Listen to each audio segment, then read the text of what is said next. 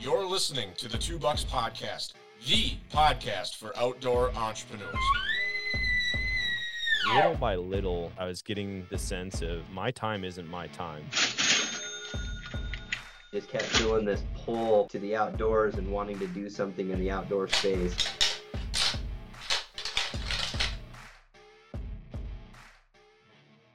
Welcome to another episode of the Two Bucks Podcast. I'm your host, Brian Krebs, and today I have Dustin Clark.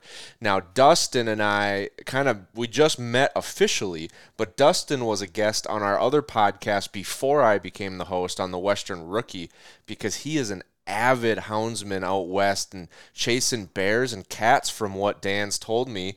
And but you also have a business, ColdStrike, for houndsman gear. And so I wanted to have you on this podcast to talk about that. But how are you doing today, Dustin?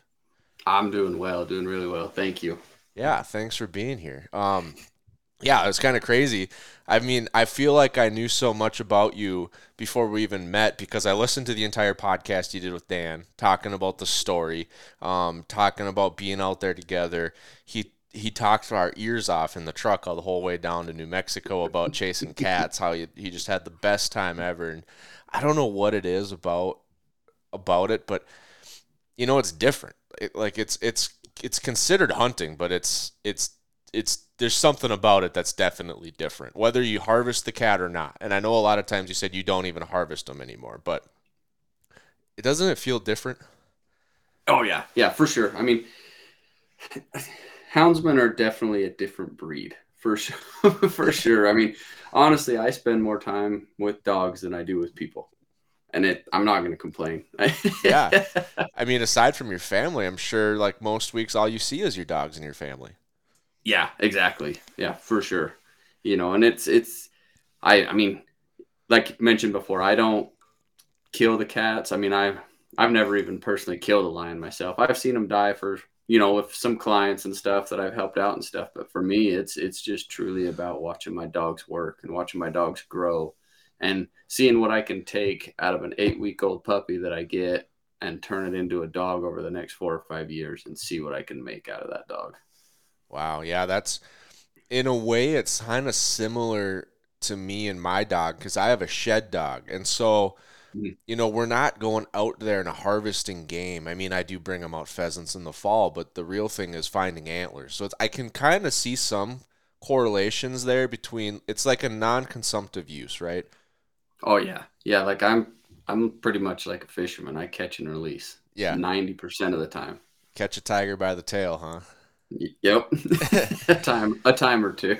I before we get too far into the business or like the entrepreneur side, I gotta ask you. So when I was listening to the podcast, if I heard it right, you said there's often times that one of your dogs can get above the cat in the tree, and then you have to. I mean, that's kind of what I was gonna ask you about. What you have to go through to get that dog out. Yep. So I've tried to train my dogs away from that. That tree climbing's not okay. But yeah, back back when I first started, I had a few that were horrible. If they could get to those first limbs, they were climbing that tree, and then they don't know when to stop. So half the time they're either right below the lion, face to face with it, or they're above it. And from there, if you can't holler them down, you're climbing up within five, six feet of this line while it's in a tree and shimmying past it, trying to get up to your dog and then carry your dog down the tree. That has got to be one of life's like most adrenaline filled moments. Oh, it, it can be for sure. I mean, for the most part, they don't want anything to do with you, but you get in their bubble, they get a little they get a little pissed off. Well, and and I'm assuming you're not gonna probably get into it deep enough to have like your life be threatened in the middle of a tree. But that doesn't mean I want to get swatted by a mountain lion either. No, no, I don't either. I mean, and there's been a few times when I've had to go past one that they'll bluff at you and jump and hiss, and that's enough to get you going for a minute to question whether or not that dog's worth it to keep climbing or, or not. yeah, besides the fact that you're climbing a tree without Yep. a harness, I'm sure, because you're not packing Oh, one of those around, and so you're already like kind of on the edge of being in danger. Um, and Oh, then yeah. this thing bluffs and hisses at you. I feel like it'd be pretty easy to just fall out of the tree. It, yeah, pretty dang easy. If you don't have good footing, you're going down anyway when they bluff you because you'll jump. Well, and a lot of times I assume it's snowy conditions when you're doing this, right? Oh yeah, Yeah. yep. So uh, that's is uh, are you only doing dogs and and actually on animals during the snow, or do you do I think what's called is it called dry land Dry Track? dry ground. dry yep. ground? Okay. Yep, I do both. Yeah, for lions, and then when we're running our bears, it's all dry ground. There's there's no snow when we're running bears. Okay. Are you doing? Are you take? Are you taking a couple bears, and then when you do the bears?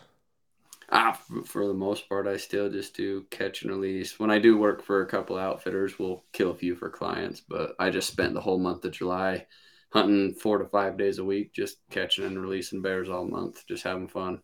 Wow, that's crazy. What do you do to fill the freezer though? I Ah, elk and deer. Yeah, I was gonna say catch and release sounds fun until it's dinner time and you're hungry. yeah, yeah, I yeah, I still we live on primarily elk. We buy beef a little bit, deer. We like to make jerky and other things out of. But Yeah, yeah, I, I'm the when I same way. finally when I finally decide to actually shoot a mountain lion, when that day comes, I'll eat it. I'll try it at least. I know a lot of people love it. It's a different. I mean, I've skinned enough of them and they stink that I don't know that I want to eat it. But people say they love it, and it's a white meat like pork. It's not a red meat. Yeah, I just had Eric Bethune on the podcast on the other on the Western Rookie, and he did a mountain lion, and he he does guided hunts, and he saves up a bunch, and then he'd do it one time, and so he wants to get the most out of it, and so he said, I I'm gonna eat this thing, and his guides Mhm. are like, What are you talking about the meat? Like we don't take the meat. And he's like, No, I want to take the meat. Like we got to figure this out, and he said that it was delicious. He said it had. He said it had the texture and the look of pork, but the taste of beef. Really? Yeah. So I'm sure there's good I'm sure there's ways to make it taste amazing and there's ways you could butcher it and hack it up and just not do it justice and it tastes terrible too. And so Oh, you yeah. probably want to be a good pretty good wild game chef before you di- dig into it. Make sure you cook it warm enough. Oh yeah, definitely. And and like I say, I have guys that say they love it, and it's the same thing like with the bears out here. Our bears definitely don't get the diet that these bears that are back east get. They're not living in cornfields or living off bait piles. We got desert bears that eat roots and berries and live a hard life. So a lot of the guys out here worry about trichinosis really bad with the bears. So a lot of times you don't see them take the meat off the bears here either. Yeah, but I've heard mountain bears taste better than eastern baited bears. Could be. The only bear I've ever eaten has been bear that came from Wisconsin, and it was pretty good. Well, I think you just got to try it. I think I mean I have never had bear, so I can't. I just I'm I'm just reiterating what people say, uh, but I just need to go try. I need to go shoot an eastern bear. I need to go shoot a mountain spring mountain bear, and then I can compare. Um, Yeah, there you go. that'd be the way to do it. So I'm curious. Now I'm curious. You've never you've treed a ton of cats. I mean, I don't know what the numbers were, but you're talking about it in the show. Like it's a fair amount every year. hmm Um, it's not like you're doing this to like, yeah, I'm waiting until I tree my first cat. Like you're, you're in it. You've been doing it a long time. Oh, it's yeah. you got the system down. Like if there's a good track, that cat's gonna end up in a tree. Yeah. And so, what are you looking for to harvest your first cat? Is it an experience or is it a specific animal? Honestly, I just don't have the desire. I like them. I like them too much being able to catch them, and I know if I kill one, that's one less one that I get to go catch the next day. Um, but truly, I mean, I've had a tag in my pocket once, and I think I hunted that unit two days out of the whole season. but it would have to be like a monster monster tom for me to consider killing it just because those are getting few and far between and if uh if, if that one presents itself i would probably do it just because the days of those where i live are starting to slowly diminish for sure Are are you in Utah? Am I I am in that out of? Utah. Okay, I, I pulled that out of a hat by chance.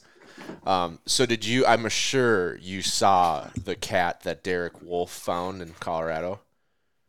yeah So is that is that what we're talking about? Like if you were a Yeah, that's six foot eight NFL lineman and this cat still looks bigger than you, that's the one you're looking for. yep looking for a big one Okay.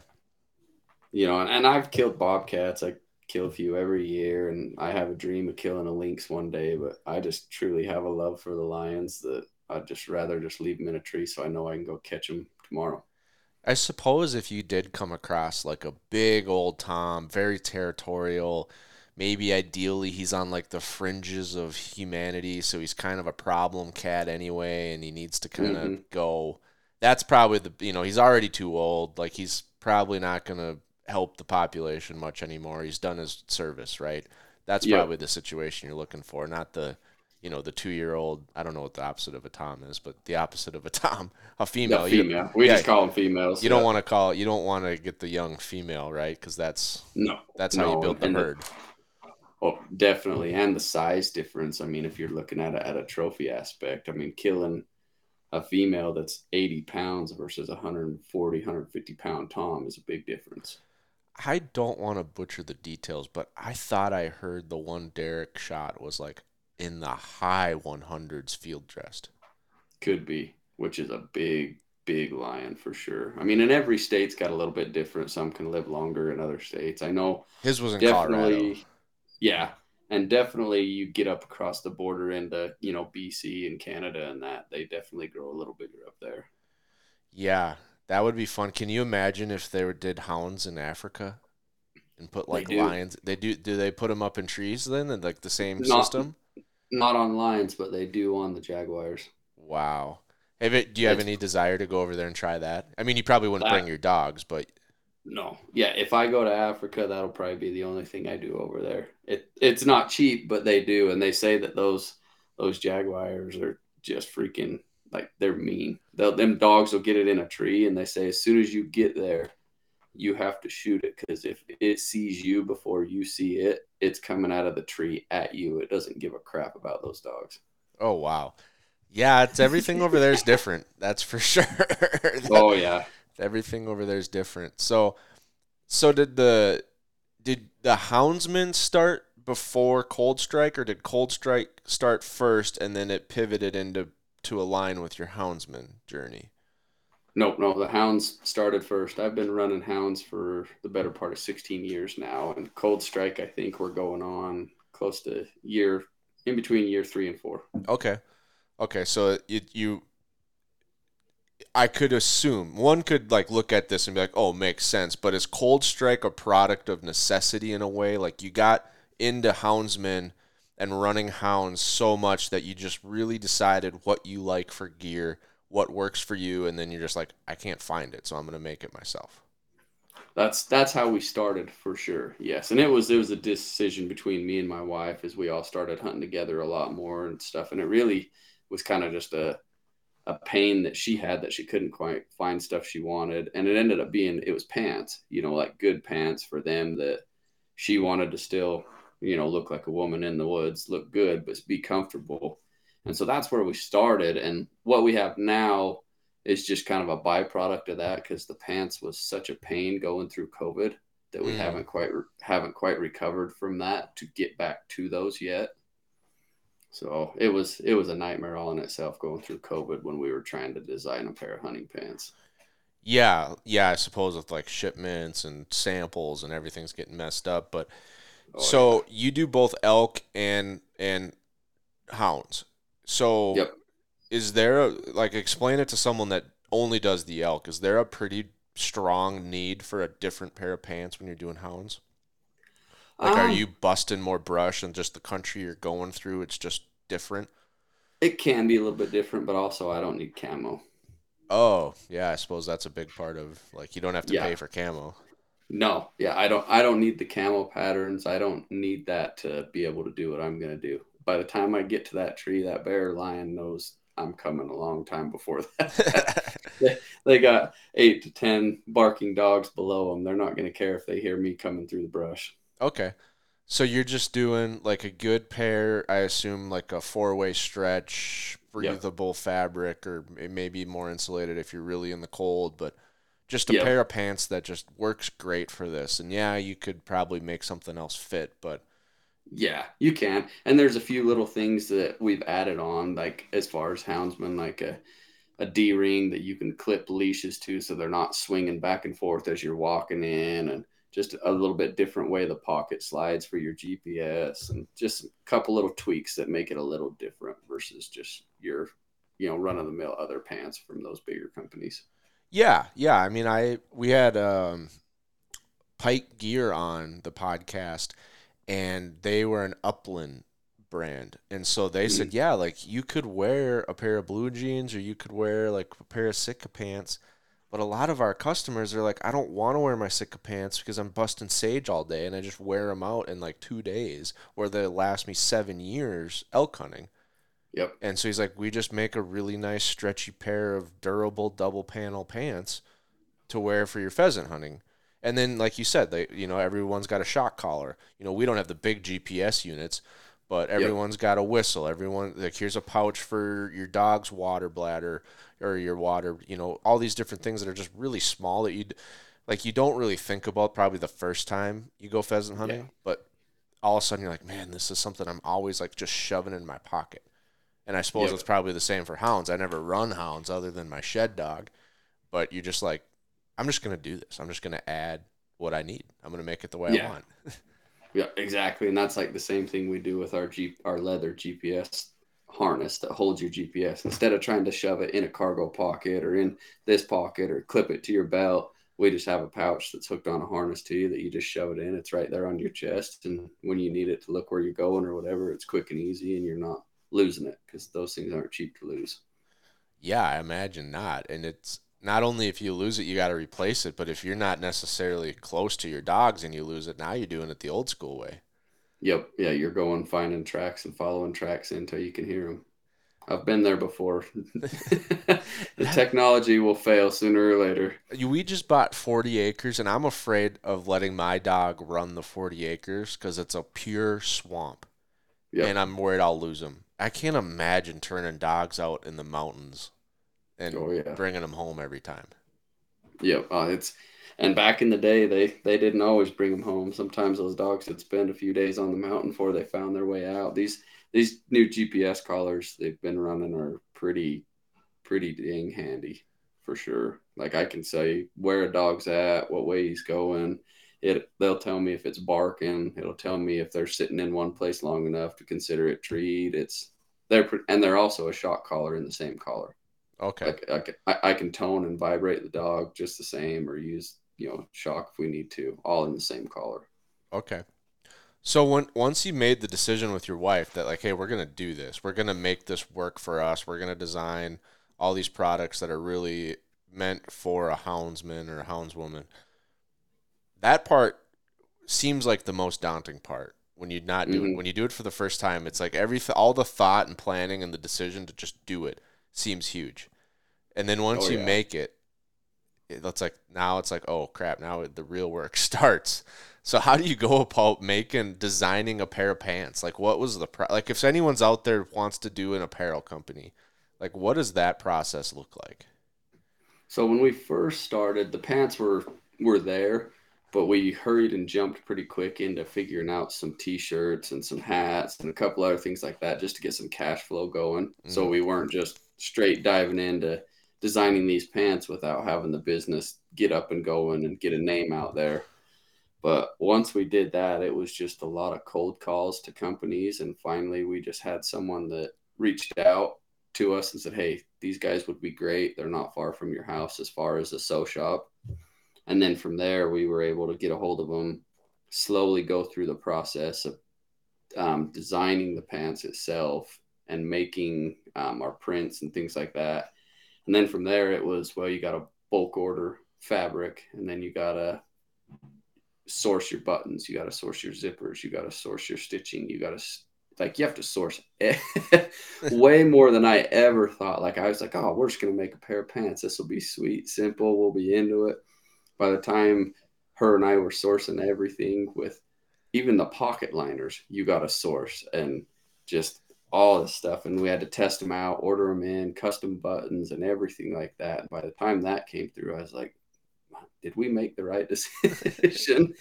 and and it after that it was great but it was definitely a big big learning curve like i was like oh we'll have this done in a month and a year later we finally were able to get through and get our first samples and then you got your first samples and you're like oh this is so not what i want but but from there we just kept tweaking and working and what really hit us is like right when covid got nasty we were like one one revision away from being able to finalize them and print a and uh, like do a run of them. And COVID hit. We didn't quite get that revision done. They lost people that were able to do what we needed them to do, and it just like took the wind right out of the sails right there because it left us having to find a whole another shop to try and pick up where we were left off, but also other shops want to design their own patterns to make your pants because they don't want to deal with the patterns that someone else made. Oh, They kind of want to just so that means start all the way over again. right. And so while we while we were dealing with that with COVID and stuff like that, we were just like, ah, we're just gonna have to put them on hold for a little while. And Yeah. so slowly, slowly, I've been reaching out to a few shops, trying to feel them out, see if they'll let us use our patterns because we've already paid for, revised, made these patterns ours the way we want them. But a lot of shops just don't want you to bring existing patterns. They want you to go through their process so they know that the patterns will work for them. Mm. So it's been Yeah. difficult that way. Yeah, I can definitely see the challenges there. I mean, I get it on both sides almost. Like I get that they're like, dude, like we've had so many people bring their perfect pattern in and it's just a disaster. But on the same time, you're like, dude, like I like we went a long ways on this pattern. Like I'm pretty sure as long as you're putting thread and needles through fabric, it's gonna work. Can we just try it out once and see what happens? And Exactly. Well, and it's like, I mean, you talk at it like a business standpoint too. Like, I've already dropped X amount of dollars into all of these patterns, and you want me to go do that all again. right. And for, you know, for a small business startup like that, that's that's hard. That's huge yeah. for sure. Yeah, I mean, a lot of times you're, I mean, a lot of the people I talk to, these things are like bootstrapping on the side. You know, like Yep. my beard oil business, I just took like $300 cash out of my checking account, dumped it in a business checking, and uh, th- uh, that went off. Like, I didn't take out a loan. I didn't have like, you know, I wasn't a trust fund entrepreneur by any means. so, yeah. you know, I remember I was trying to buy a picture for my website. And I started with this three hundred dollars, and I'm like, I'm trying to build this website, and there's this picture of this bull. I can't remember his name. I think it was like Bruno or Brutus out in RMNP. Giant bull with the huge thirds. Everyone's seen him on Instagram. He was like the king of Instagram for like three years running. Um, and I reached out a photographer and I asked him if I could do it. He's like, Yeah, that's fine. They're hundred bucks a pop. And I'm like, Oh man, like I'm not saying your prices are high. I'm just saying I can't afford them because this is like a bootstrap business. And I'm like, I'll come back when I have the money. And he's like, oh, I'll give you a deal. And he gave me a heck of a deal on it. But like I've been there. I mean, obviously Yeah. not to the point of of like ordering ordering bulk inventory on fabrics or ordering all these prints and designs, but like a lot it's common. Like I don't I don't think I've interviewed one person that said, "Yeah, I had a ton of money sitting around, so I started this business." Yeah, no, no, it was it was a grind for a while. You know, we were trying not to go in debt while you're doing it, and it just, I mean, like our first fabric order, we had to order in bulk, and it was it was eight grand just in fabric. That's not cut. That's just rolls of fabric that we had to get across seas to here with the right color and everything. man, it seems like there's an opportunity for like small shop stuff. Like like I'm a guy that orders like a hundred grand of all these fabrics, and then when you want just one roll, I'll sell you one Yeah. roll for five hundred bucks. exactly. Yeah. Yeah, Yeah, I think that would that would have been nice for sure. that would have been nice. Yeah. So, well, what are your what are your and your wife's career background? Like, where did you come from? Like, what were your day jobs, or like, what were you doing before this? Because I So I- assume I it was- probably wasn't clothing design. No, no, I've I've been a plumber. I was a plumber for 13 years, Okay. and she's a photographer. Well, at least that helps. That helps. Yeah, that helps the helped a lot. yep, yeah, it's it, that helped a lot while she was doing photography, and she's she's transitioned. So when we first started ColdStrike, it was both of us working together, and now she's transitioned into doing her own thing, completely different with like coaching and breath work and stuff like that. So so now ColdStrike's just solely me. She's got her business, and we just we work in the same office, but completely different things. So, Are you both full time entrepreneurs now? Because I heard you say you were a plumber. Yep. Yeah, I, I still do like some guiding and stuff, working for other people and working up in Idaho every fall on an elk ranch and stuff like that. But yep, for the most part, we, yeah, we don't have a normal day job. man, does that when I'm sure it's scary as heck when you're when you're making that decision. Oh yeah. But once you're kind of through the turmoil and the change, is does that just like the best feeling that you know like I did it. I made it. I'm doing this on my own. I'm my own boss. I wake up in the morning and do whatever needs to get done. Yeah. Oh, it's awesome. And that's honestly the only way that has made me able to go hunt and do what I do. But also while I'm out there, I promote my brand with pictures while I'm hunting with the dogs and stuff. And so it, it kind of works hand in hand, but it definitely has gave me so much more freedom that I'm like, ah, I don't have to do anything today this morning. I'm going to go hunt and then I'll come back and design whatever I need to or do some inventory this afternoon. Yeah. Well, I definitely like the the thought of like, hey, we want to do this bigger thing, right? Like we want to do this pants, but these pants, like I'm an electrical engineer, so we call that a lot of NRE. Like we got to spend a ton of money to design the thing, and mm-hmm. that's aside from what it's going to cost, right? And so I like the thought of saying, you know, that's the long term plan, but I'm going to do a couple of other things to build up to be able to do that one day because I think a lot of people trip up on the fact like like I'll for example, I want to I want to design some software to manage trail cameras for like people like myself that have like 20 trail cameras and all these pictures are coming through. And sure they're great antler candy to look at but like I want to get to that next level where I'm putting in analytics to try to figure this stuff out and looking at weather and patterns and data and start to make predictions like where should I sit tonight well, mm-hmm. it's a northwest wind. 40% of the time you saw this hit lister, he was coming into this plot on a northwest wind. All right, great. I'll go sit there, 40% chance I see him, type of stuff, right? Well, that's yeah. hundreds of thousands of dollars to design like fully functional software. So that's that's where a lot of people could say, ah, I don't have the money, I can't do that myself. Just what not going to make that work, can't do it, and they move on.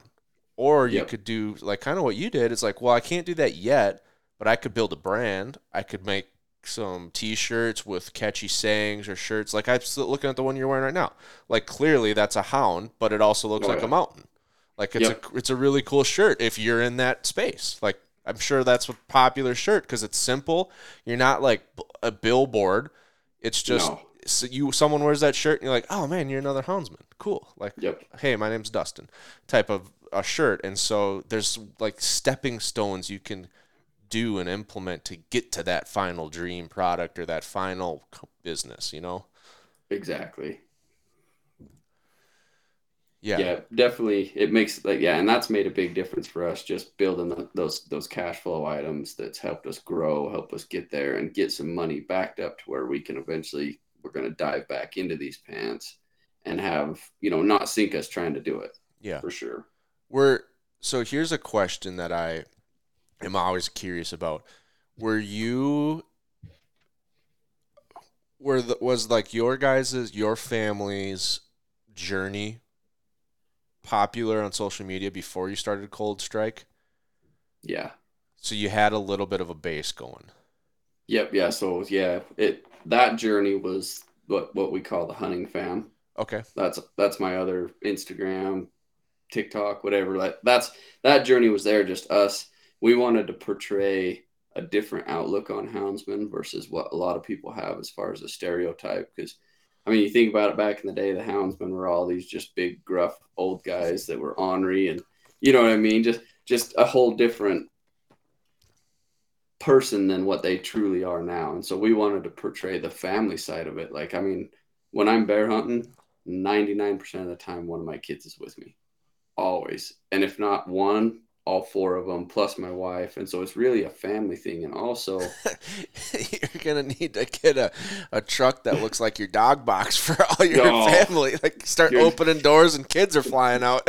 You're, you're oh, trust me it looks that way trust i mean i used to hunt out of a little four-door toyota tacoma for years and then they they all started coming with me as my younger ones got older and stuff and I, I had to upgrade to a Toyota Tundra Crew Max just to fit us all.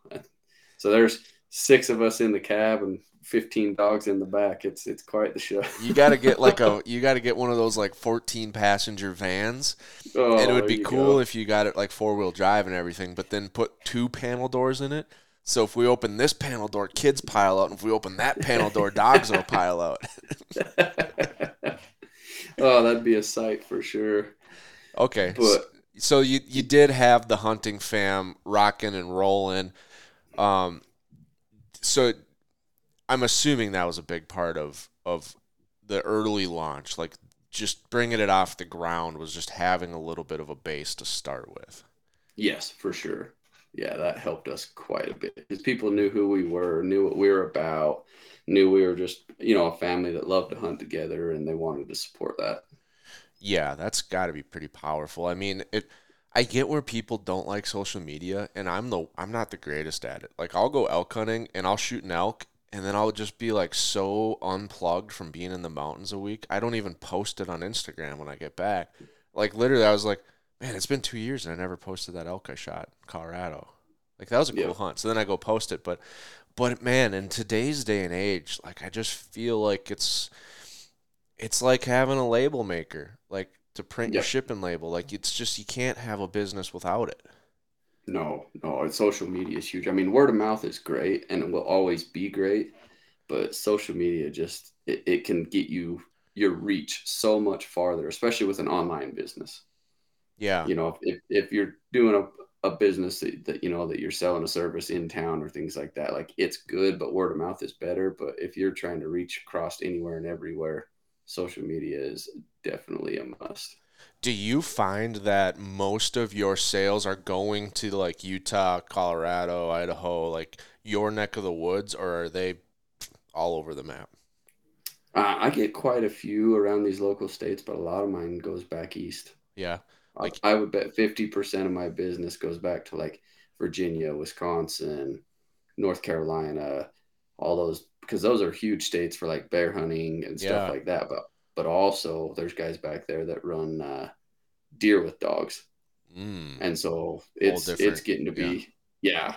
And so I mean, houndsman in itself is small, but there's still so many different types of houndsmen that it, it it's bigger than you really think it is, especially back there. Well, yeah, yeah, for sure. And then, then there's like coons. That's a pretty big thing. Yeah, Coon that's dogs. huge. Um. And so, and you get you Oh, even get into like people that run feists and they do squirrels. oh Like yeah, there's there's squirrel dogs. There's yeah. I mean it's I didn't even think about those. anything and everything. Guys that run gray foxes with dogs, coyotes. The coyote everything. thing was wild. How they go Oh, out yeah. and they bait like a coyote in. Yeah, the decoy dogs. Yeah, but there's there's guys that actually Oh, yeah.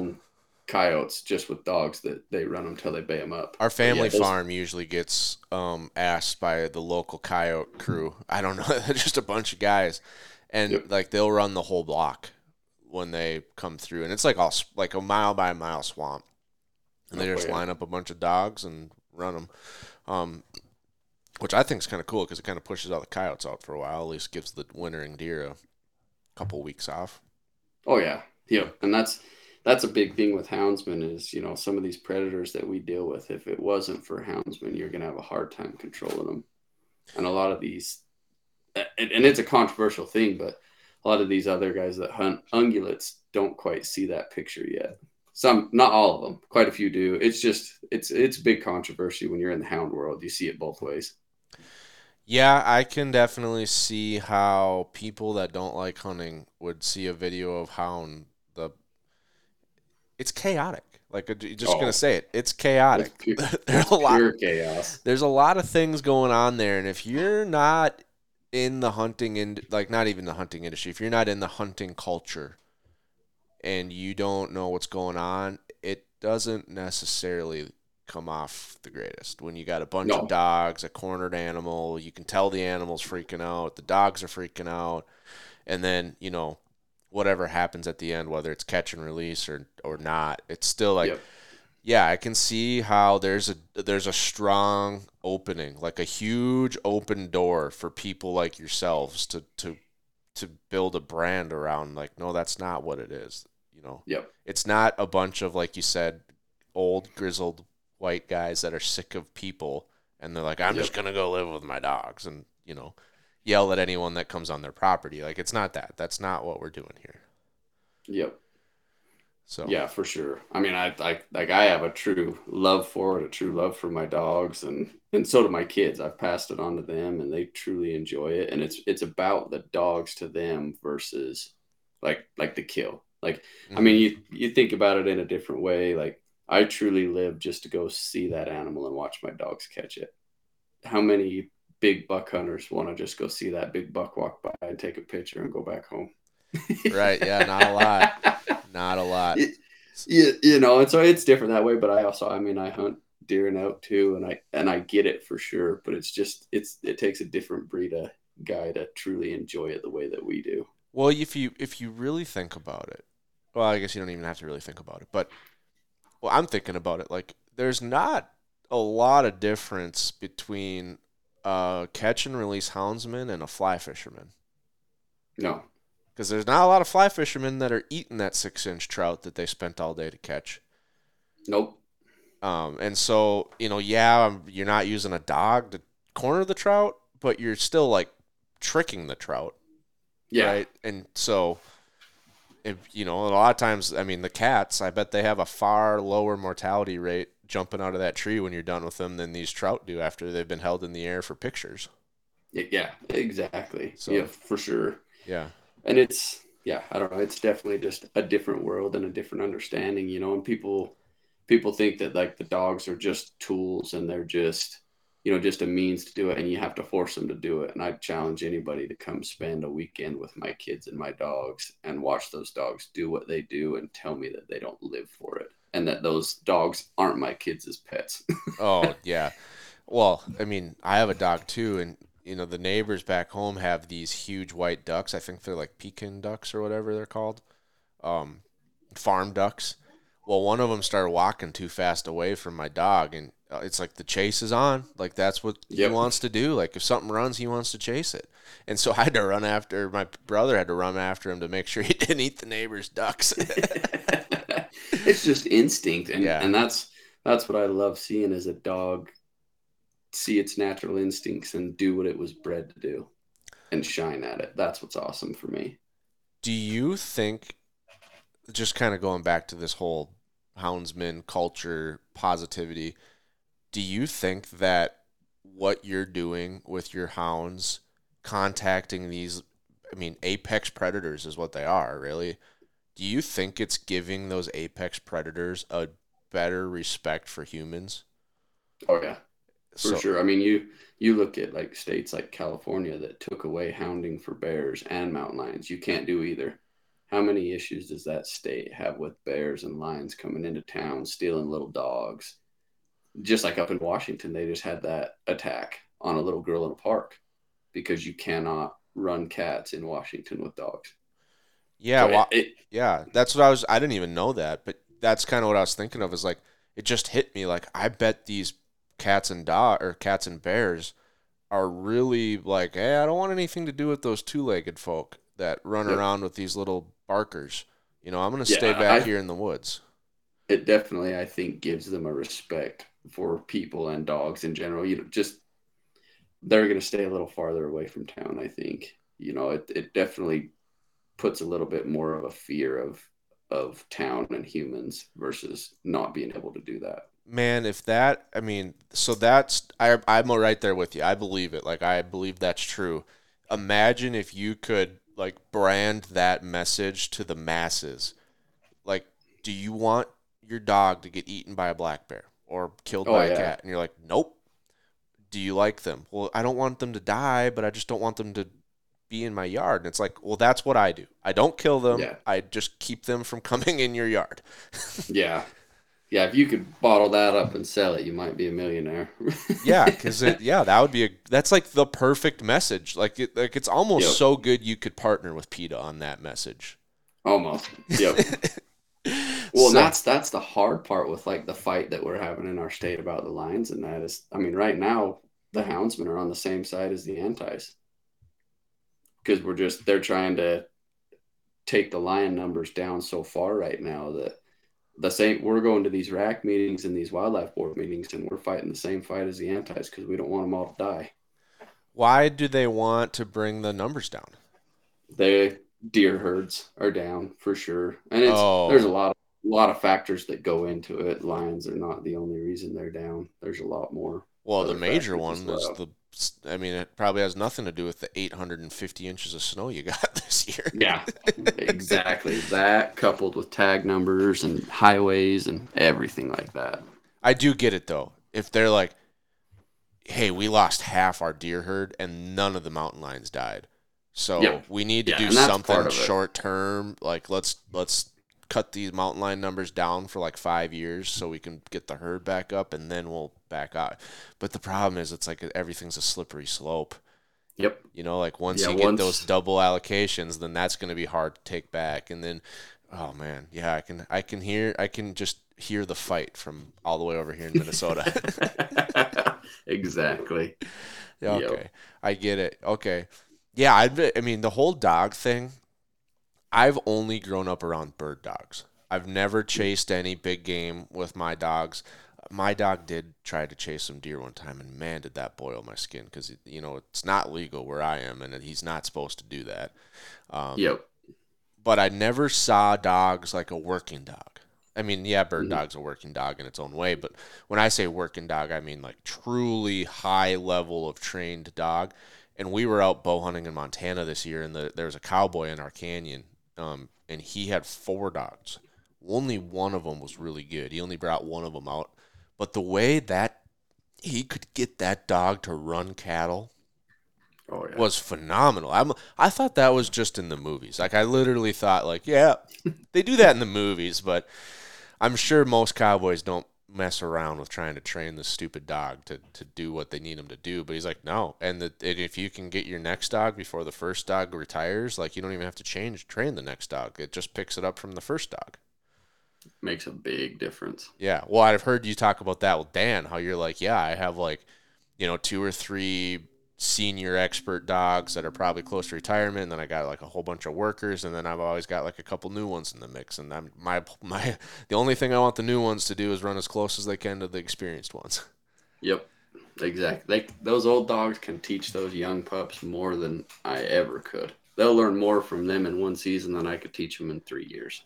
So how much of the training is you formally doing like a drill with your pup on like a fake tree scenario in the backyard versus just letting them be with the older dogs on real cats? When I first started, it there was a lot of me working with them all a lot of the time, doing drags, doing scent drags, hanging pelts in a tree, stuff like that. But as I've got more into it and established more dogs, now I just let that pup be a pup till he decides he wants to hunt.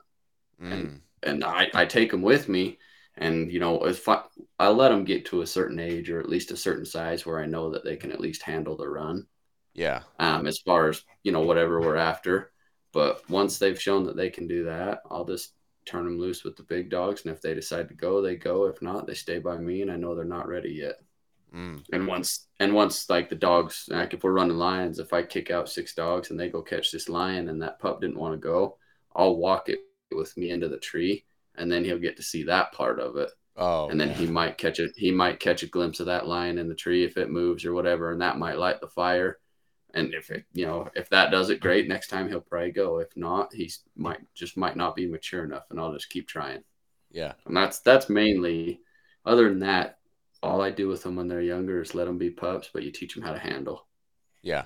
and that's a that's a big thing with having four kids is those pups get handled so much when they're at my place that they they they've got it down by the time it's time for me to take them and go teach them something Are you are the are your dogs inside dogs? I can't imagine they're inside dogs.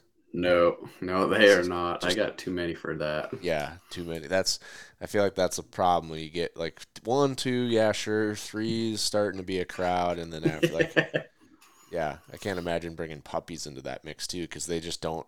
They keep the oh, energy yeah. up, and then all the dogs are energized.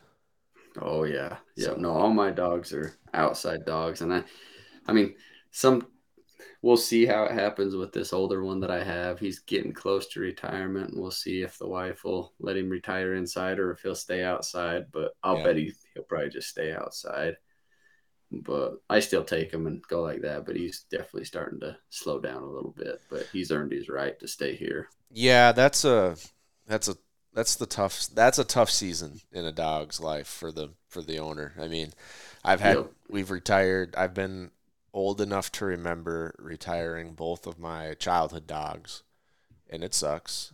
And then Oh yeah. and then uh, I feel like that's why I just want to start the second one.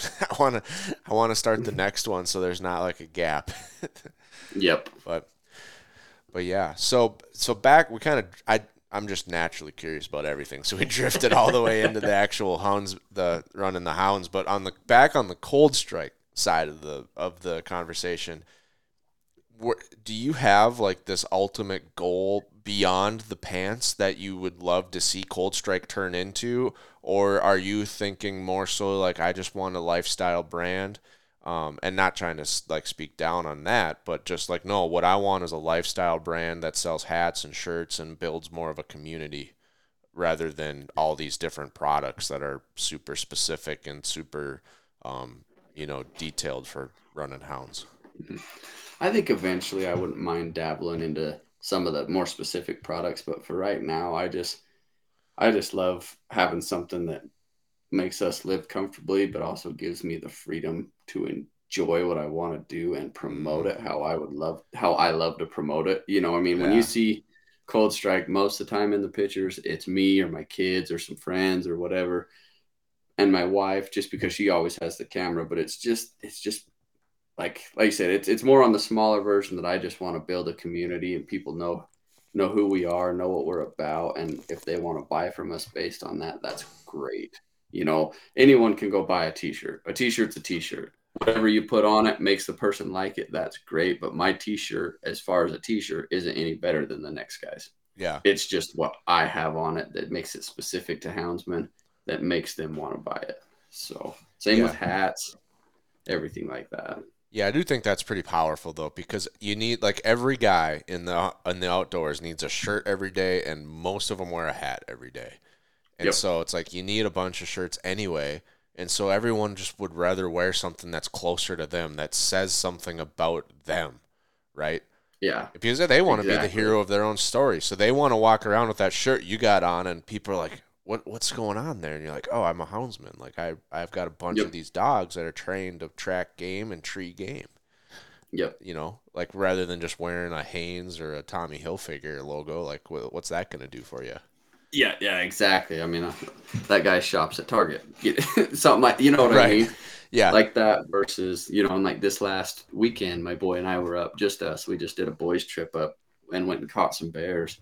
And I was talking to him about designing some t-shirts. And we just did a, a contest on our social media for like a new design just to be put on the front of the shirt. And we just finished that up and had some pretty awesome submissions that we put up for vote on social media. But I was talking to him, I was like, what should we put on the back, bud? Me and you will figure it out together. And so he's like, well, we're hunting bears. So how about like dump the box? You know, and that's what happens. Like when we get a bear started and a few dogs have taken off on it, then it's like, all right, they got it going. We're just going to unleash chaos and send eight more dogs down this bear oh track. yeah, And so that's what we call dumping the box. And so we shortened it to, you know, dumping boxes. And so, and then I was like, well, what else should we do? And my little boy, being the smart aleck that he is, he's nine. He goes, well, how about cracking beers, Dad? It's like- I was like, well, we'll put it on there. I said, well, how about we put cracking cold ones? Because everybody likes a cold drink, but it'll still mean beer to you. And he goes, okay. And then I said, well, what? How about if the last one we just put catching bears? And he says, that's great. So we're gonna have those three phrases on the back of it with a new design on the front. And it was just something that me and my boy had a good time designing while we were up hunting bears. And that's that's to me what what ColdStrike is about. It's family. It's enjoying the mountains, enjoying the dogs, but just all of that together. So are your is the nine year old is he the on the old end? Is he in the middle? Is he on the young end? He is so I have four kids and he is my third kid. So he's not the youngest, but close. So Okay. He he, he lives in a house full of women. I have three girls and one boy. So Oh, so it's you guys are teamed up. Yep. Okay, so does maybe there's differences between the boy and the three girls, but do any of the kids like are they getting into it in like the business and the ColdStrike? Do they like? Do you see a little entrepreneur fire going in any of them? In my second girl, yes, she's actually gonna start learning a different uh, way to do an online store, and she's gonna try and start her own. and and it might not be based around hounds or close or anything, but she's gonna she's already been designing some t-shirt designs on Canva, and Yeah. getting ready. She's gonna start that and just I mean she's 13 and she's gonna be an entrepreneur already, and I think that just comes from mainly my wife. My wife's push for that for her to do it herself, but my wife becoming one made me become one, and now we're putting that onto our children, and it's just it's a pretty cool process. Yeah, I would love to. I think about a lot of things I'm excited for when it comes to having kids one day, but we don't have any yet. We just got married in January, so I say none yet, but like we just started. yeah, you got time. yeah, we got time, but I've always thought like, man, it'd be so cool if like you're just sitting there doing something and a little one walks and you're like, Dad, I want to sell this. Like I want to Yeah, I want to, you know, it's like, all right, let's go. Like, what do you think? Like, what do you want to do? You know, like, I don't know what she meant by I'm going to design a new online commerce. Like, you, is she just going to pick a different Shopify site than you have? What- Or, Well, it'll be one that like she won't have to hold in-house inventory. One that she can kind of just design and then a oh, one of the drop prints it and shipping stuff. Yeah, a drop ship. That's like- that's the word I was like looking for. Print fly. Printful. Yeah, Printful. Yeah. Yeah. Oh, why would, do you, do you do that now? I use it on some. Yep, I have some inventory in-house, but I think the more we go, just to get some more designs out there, I'm definitely gonna start to use it more, for sure. Use it. Yeah. I wonder if that's like a good strategy to, to launch new stuff with that. So now you don't have to Yes. dump a bunch of money in it to begin with, and you don't know if it's going to like really hit the market fit. So Yep, it's like, and if, and if it starts to do well, then I could bring some inventory in, and it might work out that it just works so well that I'll start to liquidate our in-house inventory, except for the items that I can't, and then go from there. And that definitely makes it a little more or less hands-on for me and more time to. I do see other both things. sides of it. Like It's it's hard. I like, and that's one thing I struggled with my. you like, the margin my- though. You I do. yeah, I like the margin, but also I like. I feel like ColdStrike's like me as a brand, and I almost feel like I'm cheating when I'm not the one doing the work to send it to them. You know what I mean? Because a lot of times when people buy, they're they're buying the person with it, Yeah. and and it feels it feels a little disconnection there. Yeah. But I mean we'll every how it goes. every beard oil order that I get, like I hand sign the the um Yeah, what's the thing? The packing list. I fold Yep. it up and I hand sign it. Thank you, Brian. You know, every Yep. one of them. And so I get it. Like that's where I'm torn. Like it's almost like this weird thing where you when you launch a shirt, and I did it the absolute wrong way. But you launch a shirt and you're like, I don't know if it's gonna work. I don't want to spend a ton of money. It's like small, medium, large, extra large, double extra large, triple. Like, are we gonna Yeah. do four X or not? by the time you order four of those in every shirt, you got a pile of shirts. Yeah, and four XLs is probably not enough. Four four Yeah. X's you'll never sell. So But you can never predict that. That's what's Right. hard. Like I, I've tried. I'm like, oh, larges. Like I'm a large. These all people are gonna buy larges. No, it's extra larges that have sold in that shirt, and then in this shirt it's smalls. And I'm like, I, it, it's hard to gauge that, and that's what makes it with those drop ships is you're never gonna run out of inventory. no. You you don't you don't run out of inventory, and people have to wait two months for you to buy, get them printed, get them back, make sure the quality is good, and then get it back up on the site. So it definitely it has its its pros and cons, and I'm still trying to figure out whether the pros outweigh the cons for me right now. Yeah, it's tough because at first, like the Printful, like if I'm gonna, I I decided, um, so I'll just tell you the way I did it wrong. So I decided I started this bull elk beard oil business, and I wanted it to stand for something, you know, more of a lifestyle thing and like be out front. So I'm like, oh, you know what could be cool if I could arrange all these because I had like a decent TikTok following. I had like fifteen thousand at the time. It's like Mhm. if I could get like all these people that I kind of know with like a hundred thousand, two hundred thousand, what all these followers, and pull them all together behind this fundraising cause. And the thought was going to be more like just donations. Like, hey, we're going to raise as much money as we can, and then we're going to go buy a piece of land out in the west that is going to open up landlocked public. Like that's would be a cool thing. And so I'm like, all right, we'll Oh, sell heck T-shirts, yeah. we'll do all this stuff. And I'm thinking like, man, if I get like two hundred thousand combined followers and everyone sent a dollar, like we could buy it. Oh yeah, We'd partner that with some agency that's got some funding and it'd be done. And so I said, I'm going to do these t shirts. So I bought a vinyl cutter and I bought a heat press and I was going to make these shirts myself. Well, guess which month is Public Lands Month? September. Yep. Guess what month I had a 10 day elk hunt in? September. Yep. And so I'm up till like 2 a.m. every night when I'm home, peeling vinyl and making my own heat press shirts to get all these orders out. And, and oh my God, was it a disaster? Some of the shirts peeled and then i'd replace those. And I decided never again am I doing a fun t shirt fundraiser making my own shirts in the month of September. We're going to have to move Yep. Public Lands Month to like July.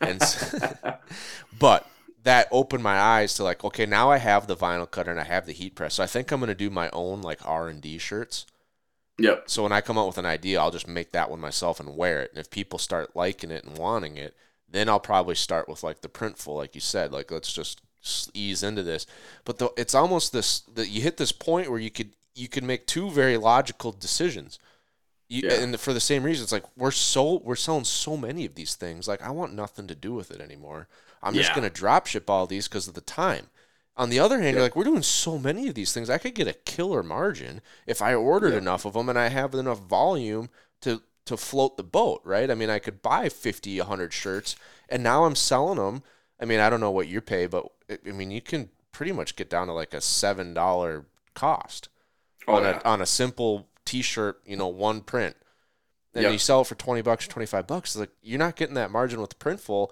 and the numbers. You're like, man, it's a huge difference. Like it's a huge swing, and so I don't know which one's the best. I, I guess I haven't been there yet, but I could see a lot. If you said you went either way, I'd be like, yeah, that makes sense. Like, I'd probably do the same thing. And then you go the other way, and you're like, yeah, that makes sense too. Yep. I mean, and, and I think the biggest benefit to something like Printful versus, you know, doing it in house is the options for more designs and not holding inventory, but also the option of time. Yeah, You know, time time is this one thing in this world you cannot get back. So you think about it, you sell a hundred shirts and make five dollars off of them from Printful, or you sell a hundred shirts at home and make ten dollars. So you double your profits, but you spend all that time packing them, all that time dealing with them that you could have been out. The way I look at it, the way I could have been out with my kids doing what I love.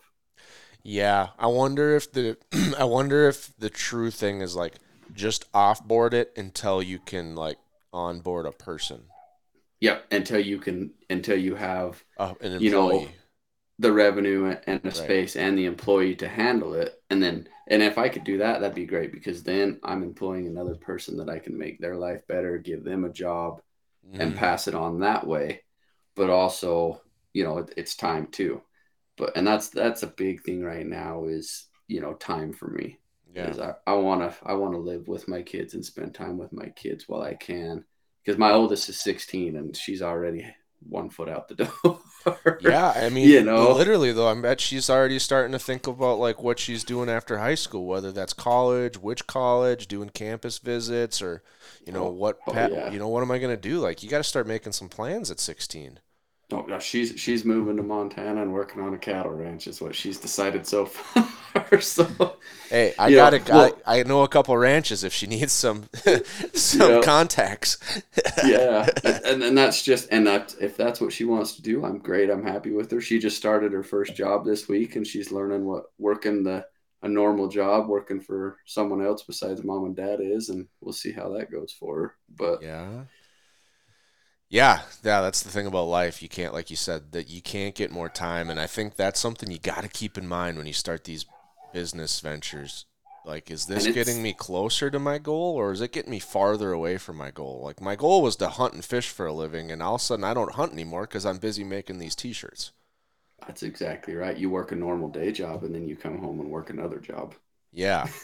yeah. And then there is no more hunting and fishing. So I think that's kind of, you got to find, I think you just got to be creative. You got to Yep. be innovative on how can I do both? How can I figure out how to do this brand, but also keep doing what I love? And like you said, like, I just go hunting. And then while we're out there, my wife knows how to run a camera, so we take pictures. Like anyone can learn how to run a camera. You might not be as good as, as Mrs. Clark with a camera, but Yeah, you'll be good enough to, to brand your, your business. Exactly. Yeah. You know, and and the way anymore, I mean, the way these cell phones are, they take almost as good a picture unless you're going to blow it up big. But for a website or a small Instagram post oh, or Oh, yeah. Facebook, you know, they they work great, and you can do it that way. We still pack the big camera. It- It doesn't always get brought out of the truck. Sometimes it gets forgotten, which it, it happens.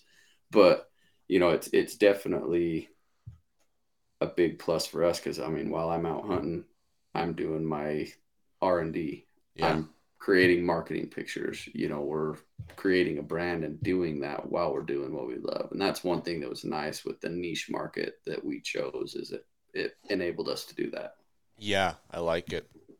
Yeah, I think if- I steal this from Gary Vaynerchuk all the time, but quantity over quality. Like when it comes to social media, just put it out there and let let your followers tell you what you like, what they like. But quality is subjective and quantity isn't. Yep. Like if you post 10 times a day, something's going to happen. You're either going to figure out something that works, you're going to figure out what doesn't work or or you're just going to grow. Like something's going to happen Yeah. if you just keep at it. If you Especially only post one time and you spend all day on it, but it just didn't hit, now you don't really know what the problem was. Yep. Exactly. And that's like how it works with like TikTok. Like you can have the stupidest video go viral and then you'll spend hours on another one and it gets like 1000 views. And and the one that's literally just like my dogs like I was videoing cuz I knew a bear had crossed the road. So I held my phone up and was videoing my dogs as I was driving so I could catch them rigging the bear. So what what rigging a bear is is they ride on top of the truck or on top of the dog box, I should say, and we just drive roads and they'll they'll bark when they smell a bear. Oh, And so so I knew it was coming. So I just put my truck up and was or my phone up and was videoing the dogs as I was driving. It's like a six second video and it just went on TikTok. Because all it is is four dogs sitting there and they bark for five seconds and I turn it off. yeah, But I hear you. it's it's nuts like everything like that and i try to promote our brand on tiktok and that too but it's more of a, a lifestyle thing too but people know who we are and and see the dogs and the kids and stuff on it as well Yeah. Yeah, some of I think all of my most viral TikToks have all been with the least amount of work. yeah like it's just a stupid video you put some good music to and like I'll hear a song. A lot of times it's the opposite. I'll hear a sound bite and I'm like. "Oh, this I could turn this into a really hilarious yeah like like um thing like the I don't I can't remember the the um it was a Michael Scott line and he, and it was from The Office and it was when they did the fire scene. I don't know if you Mhm. watched The Office, but and it's like nobody panic, nobody panic, and everyone's panicking. And I'm like, I did it when like a big buck enters for the first time. You're trying to figure out your bow, your arrow falls off. You're trying to grab Oh, another, and I'm like, oh, that'd be funny. I spent like two minutes on it and posted it, and it got like three hundred thousand views. And and Oh, so yeah. I, I feel that. I do think that there's something about it. But I was gonna ask you, are you have you have you dabbled with? So I assume you have the hunting fam as your main TikTok page. But have you created a ColdStrike page and got onto TikTok shop? I I have not. I'm gonna start dabbling with that. So the hunting fam, and it's actually a combined one on TikTok. It's hunting fam and ColdStrike. So like Okay. my my logo on there is ColdStrike, but it's and it's really just under my name. Yeah. But the links all go to ColdStrike and stuff for that. So it's mainly more. It started out as a hunting fam one, and then I kind of switched it over to ColdStrike. Yeah. So I promote ColdStrike on there a lot, but I haven't dabbled in the TikTok shop yet. I need to start messing with that. Yeah, because I've had Eric Clark from the Okayest Hunter, if you've heard of that, out of Wisconsin, and he's been doing a lot of stuff, and he's been having really good results with TikTok ad campaigns, all kinds of ad campaigns. I mean, I think he he's in marketing, digital marketing for his day job, so that kind of helps. He gets Mhm. more experience and exposure, but just figuring out like your product economics and looking at all these data points, like you know, what's your average cost of a new customer? What's your average margin? Is it is it positive where we can just do this over and over again? Or is it under so now we have to increase the lifetime value of a customer and get like multiple orders to make up for that first one if we're advertising? But he just hit the nail on the head. He's like man i've been doing these and like i'll test them out. And he's like he's been having a lot of good success with tiktok. So something that i need to look at too. I mean we just moved and and bought a house and a farm and it's just been endless work. So i've been i've been way behind on on uh, the beard oil stuff. I found out the hard way that if you do one thing versus two things, it's like three times as much work to do two things. Yep. And I have like five things going on. Oh yeah. so Yep. No, I understand that. And honestly, TikTok has been probably the best for my business. Yeah. I would say probably over 50% of my business comes from TikTok. yeah, I think so too. As much as I'm not a huge fan of the Chinese government, Um, no, it's but it works. So I, I just keep kind of using it with my head down. But yeah, yep. yeah, it, it does. It is pretty cool. Um, I was gonna ask you if you, if you, um, I, I wanted to get this before I forget, but have you met the Houndsmen XP guys? I haven't met him in person, but I do know him. Yeah, Oh. I've talked to him, talked Yeah. to him on the phone a few times. Cool. Yep. Yeah, I was thinking because they're on the same network as the Western Rookie, and they're one of the oldest standing shows. And I saw it the other day, and I'm like, Houndsmen XP. Really, out of all these podcasts, Houndsmen XP is like one of the number one ones on our on our Yep. um on our network. And I don't know if it's because like they actually have that many houndsmen listening to it, or is it just a topic where so many people are interested in it? And I think it, it's probably a lot of both, to Yeah. be honest. But they, they definitely are probably the biggest hound podcast out there. And I've been on a few others. You know, I, well, I mean, I've a couple hound podcasts, and I've done. You know, I did the one for the Western Rookie, and then I did Mhm. one for Dan on his Nomadic Outdoorsman one too. But and I think I just did one with Levi Carey on. Uh, oh, I gotta remember what his is. Pulling Pulling Feathers podcast. Mm. I did one with him just a little while ago, but yeah, they they definitely are very very good for houndsmen and what they promote. They promote the sport a lot. They promote education about it and things like that as well. It's, Yeah. it's it's been a great podcast for houndsmen. Yeah, I think you should. I think you should make a shirt that's like keeping cats out of your garden. there you go. or keeping bears out of your trash can since Yeah. 1992 whatever it is S- saving lap dogs since 03. yeah that would be a great with a bear in a tree and like no Yeah. one would get it but they'd ask you about it and you're like what do you mean Oh, saving yeah. lap dog you're like well i mean what we do keeps bears out of the city they because they become a little more afraid of humans i bet that would be a great i bet that would just oh man that'd be a cool shirt you can have that idea for free Yeah, sounds good. Next one next one you can charge me for it. well, you might want to be careful because the next one might not be worth anything. but uh, no, man, it's been a great podcast. Kind of cool just hearing a business and a lifestyle that's just foreign to me. I've never done anything like it, and it's super interesting. But I appreciate you coming on here, sharing a little bit about your family, sharing a little bit about your passion, sharing a little bit about ColdStrike. Oh, you're very welcome. I've enjoyed it. It's been a great time. Awesome. Well, I'll let you get back to your family. You got, I'm sure your wife's looking for her partner for for uh, some backup and support by now. So it's getting to be about that time. yeah. So I'll let you I'll let you skedaddle. Before we leave though, give uh, do the quick rundown of where folks can find uh, find you and the family content, where they can go to get the ColdStrike gear and all that. Yeah, so on social media, if you look up the Hunting Fam or ColdStrike Gear on Instagram, Facebook, you'll find us. On TikTok, it's either under uh, ColdStrike Gear or Dustin Clark, you'll find me. And then if you want to look at our website, it's coldstrikegear.com. And that'll that'll get you there. You can reach out to me if you need something that's not there or whatever, and we'll get you taken care of. So, Awesome. Well, thank you for being here, Dustin, and thank you for listening, folks.